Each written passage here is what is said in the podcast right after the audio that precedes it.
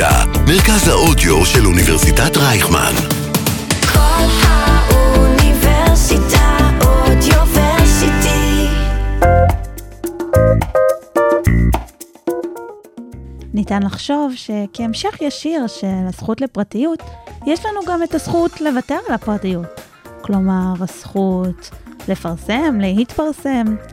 אבל מיד אחרי המעברון, עורך הדין דן חי, מומחה לדיני פרטיות ואינטרנט, אה, וגם מרצה קורס פרטיות בעידן הדיגיטל, כאן באוניברסיטת רייכמן, יסביר שזה לא המשך ישיר כל כך. האזינו לחלק השלישי והאחרון של השיחה. אקדמיקס, אקדמיה בגובה העיניים, עם קרן אסף. אנחנו עד עכשיו דיברנו על uh, הזכות לפרטיות. Uh, עוד נושא שאתה חוקר זה, זה, הסכום, uh, זה הזכות לפרסום.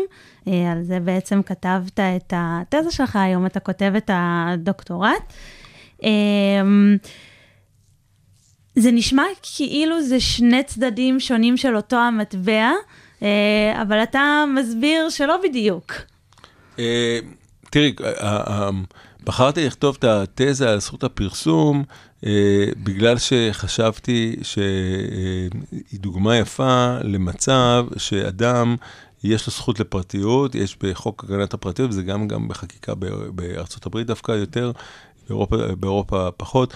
אה, אה, יש סעיף שאומר ששימוש בדמותו של אדם לשם רווח, סעיף 2.6 לחוק הגנת הפרטיות, זה עבירה על החוק וזה פגיעה בפרטיות.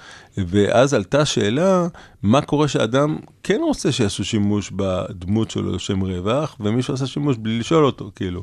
אז אי אפשר להגיד שהפרטיות שלו נפגעה, משהו אחר קרה, אה, וה... דרך לפרש את הסיטואציה שהיא בארץ התחילה בפסק דין אנו- אנוליאל, שעסק ב- בשחקן כדורסל אריאל מקדונלד, שהיא אומרת שבעצם אדם כזה מצהיר על הרצון שלו למסחר את הדמות שלו, להשתמש בה לצורך פרסומות ודברים כאלה, ואדם כזה, הוא מצד אחד לא יכול להגיד שנפגעה הפרטיות שלו, מצד שני, הוא יכול להגיד שנפגעה הזכות שלו, היכולת שלו למסחר את הדמות שלו, אה, וזאת זכות הפרסום שלו, שהיא... צריכה להיות זכות קניינית, mm-hmm. שאדם יכול למסחר את הדמות, אה, הדמות הזאת אה, אפשר, ל- אה, כמו כל זכות קניינית אחרת, אפשר למכור, אפשר אה, להוריש אותה וכל הדברים האחרים. אה, אז, אז בזה עסקה התזה שלי, אה, בהנחיה של פרופסור ליאור זמר, שהוא לא רק מנחה, הוא. האב הרוחני, אפשר להגיד, הוא דחף, הוא דרבן, הוא עודד, ואני חייב לו אה, לגמרי את זה שזה קרה. אה, אותו דבר גם לגבי הדוקטורט, שגם שם הוא המנחה שלי, ו- ואני כל כך שמח על זה, כי זה באמת מאוד מאוד אה, מסייע ועוזר, הוא דמות שמאוד אה, לא נותנת לך לישון בשמירה, כמו שאומרים, מה קורה, מתקדמים, מה עושים, ככה, אחרת, זה נהדר.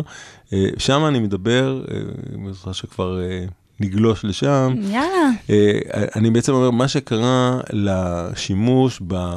אני אומר, במידע על הדמות של אדם, ש, שבעצם זה בא מהפרטיות וזה הלך לעולם הקנייני, בואו נעשה חיתוך אחר למידע ונדבר על מידע אישי, שגם הוא יכול ללכת ו, ו, ולעבור לעולם הקנייני.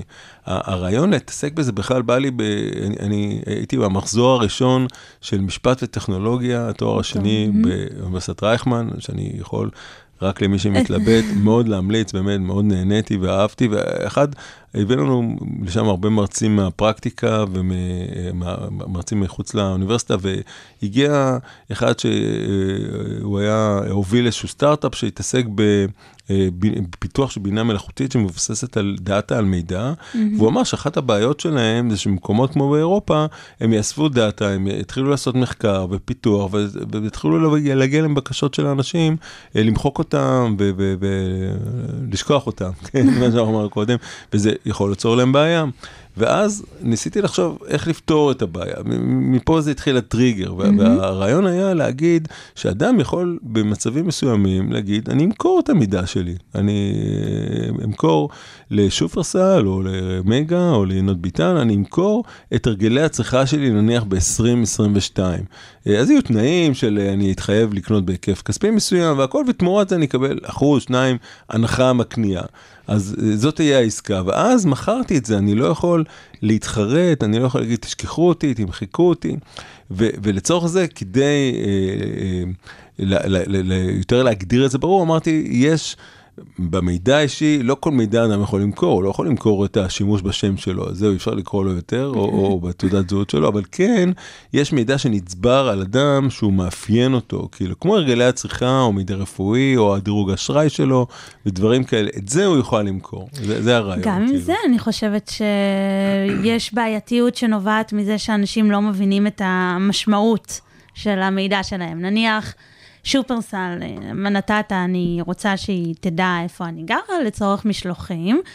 אה, ו- אבל זה לא מידע שהייתי רוצה שהיא תמכור ועכשיו כולם ידעו איפה אני גרה. נכון, את צודקת, בשביל זה אני אמרתי ככה, יש מידע על אדם שמזהה אותו, יש מידע שנצבר ו- ומקטלג אותו, זה יכול להיות הנטייה המינית שלו, זה יכול להיות אזור המגורים, זה, זה, זה, זה החלטה שלו איפה לגור ו- ודברים כאלה, ואת המידעים האלה אולי יכול לתת רישיון שימוש בהם, תכף אני אגיד איפה, אבל, אבל לא למכור אותו, ויש מידע שהוא נצבר ו- ומאפיין אותו, הרגלי הצריכה שלו, אה, הרגלי החזרי ההלוואה שלו, הדירוג אשראי שלו, מה שנקרא, אה, מחלה מסוימת שהוא עבר ודרך הטיפול בה, אה, את המידע הזה הוא יכול למכור, הוא ימכור עם ליווי של המידע האחר שהוא כאילו ייתן רישיון שימוש בו. מה הכוונה? אם, אם אדם מוכר את הרגלי הצריכה שלו לרשת מרכולים, זה לא מספיק מעניין, כי הם רוצים לדעת שזה הרגלי צריכה נניח של אישה בת 40, אימא לשלושה ילדים, שגרה ב... שיש לה חתול וצריכה את האוכל החתולים. בפתח תקווה, כן.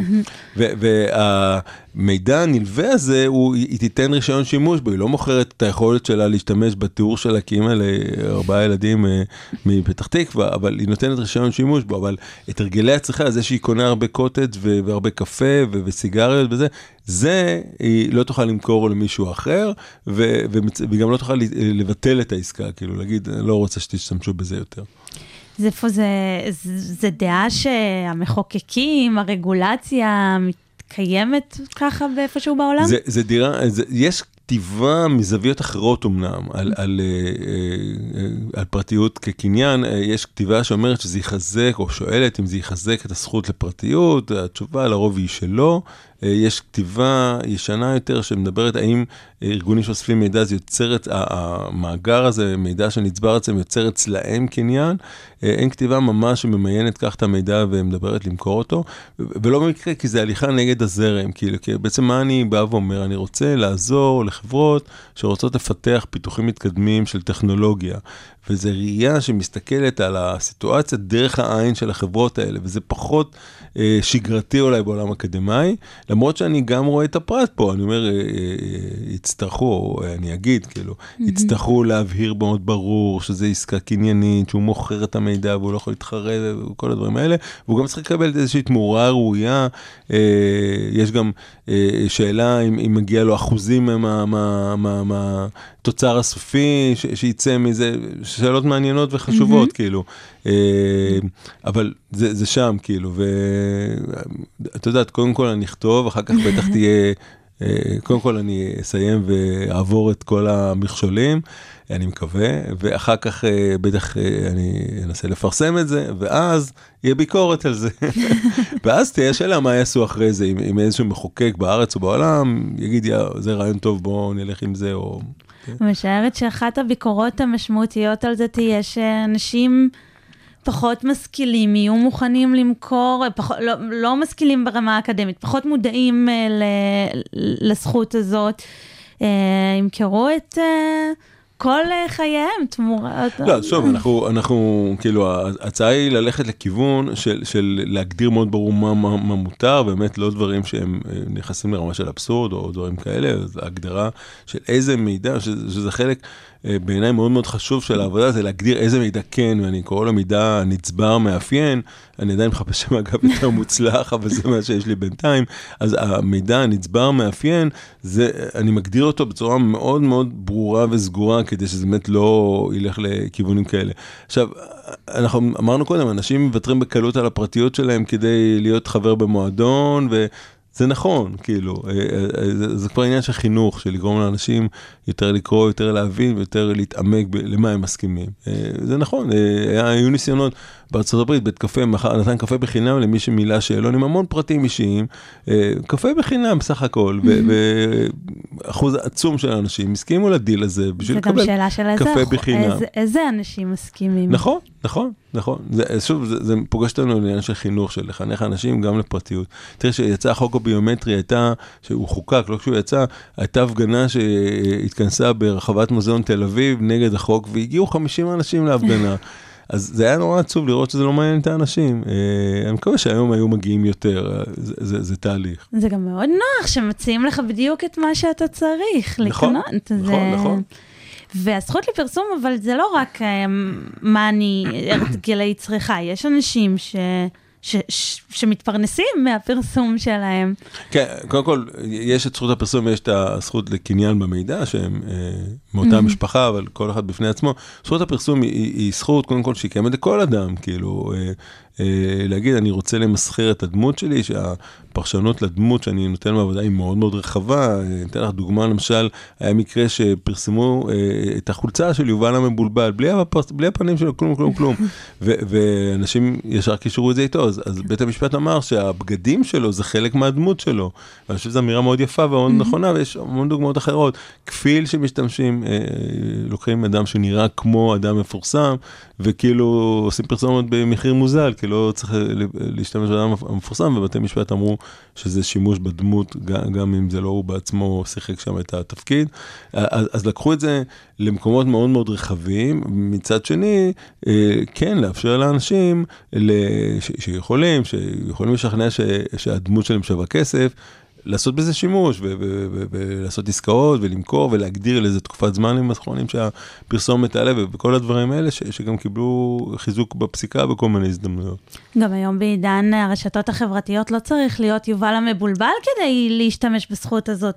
המון נכון. אנשים... אדם שיש לו איקס עוקבים, שזה באינסטגרם, שזה Mm-hmm. נניח, אפשר להתווכח כמה זה הרבה, אבל לפעמים זה יכול להיות מעט אבל מאוד מאופיינים, זה, זה, זה נורא תל- תלוי סיטואציה. אה, אדם כזה יכול להגיד שאם מישהו ייקח את התמונה שלו ויפרסם אותה בלי הסכמתו, נניח מחזיק ביד איזה מוצר, אז, אז, אז פגעו בזכות הפרסום שלו, כי הוא על זה שהוא מעלה באינסטגרם את עצמו עם איזה מוצר ביד, הוא מקבל אה, מתנה, כסף או כל דבר אחר.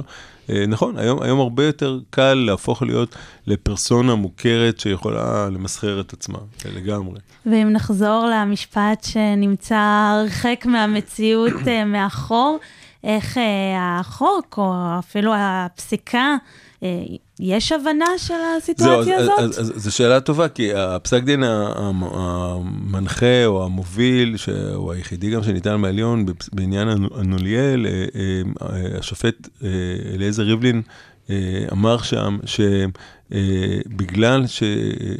זה, הוא אומר, זו זכות שהגיוני שהיא תהיה זכות קניינית, אבל בגלל שהיא לא קיימת בחקיקה, אז אני לא חושב שמכוח פסיקה אני יכול לקבוע זכות שהיא קניינית, דעתי הוא טעה, כי הרבה דברים יותר, יותר אה, קיצוניים, בדיוק, נקבעו בפסיקה של בית המשפט העליון, ולכן אני רואה בזה עשיית עושר ולא משפט, שם זה חונה לדעתו, אה, ואני חושב שזה טעות, אני חושב שהיה אפשר לקבוע כבר בפסיקה שזו זכות קניינית.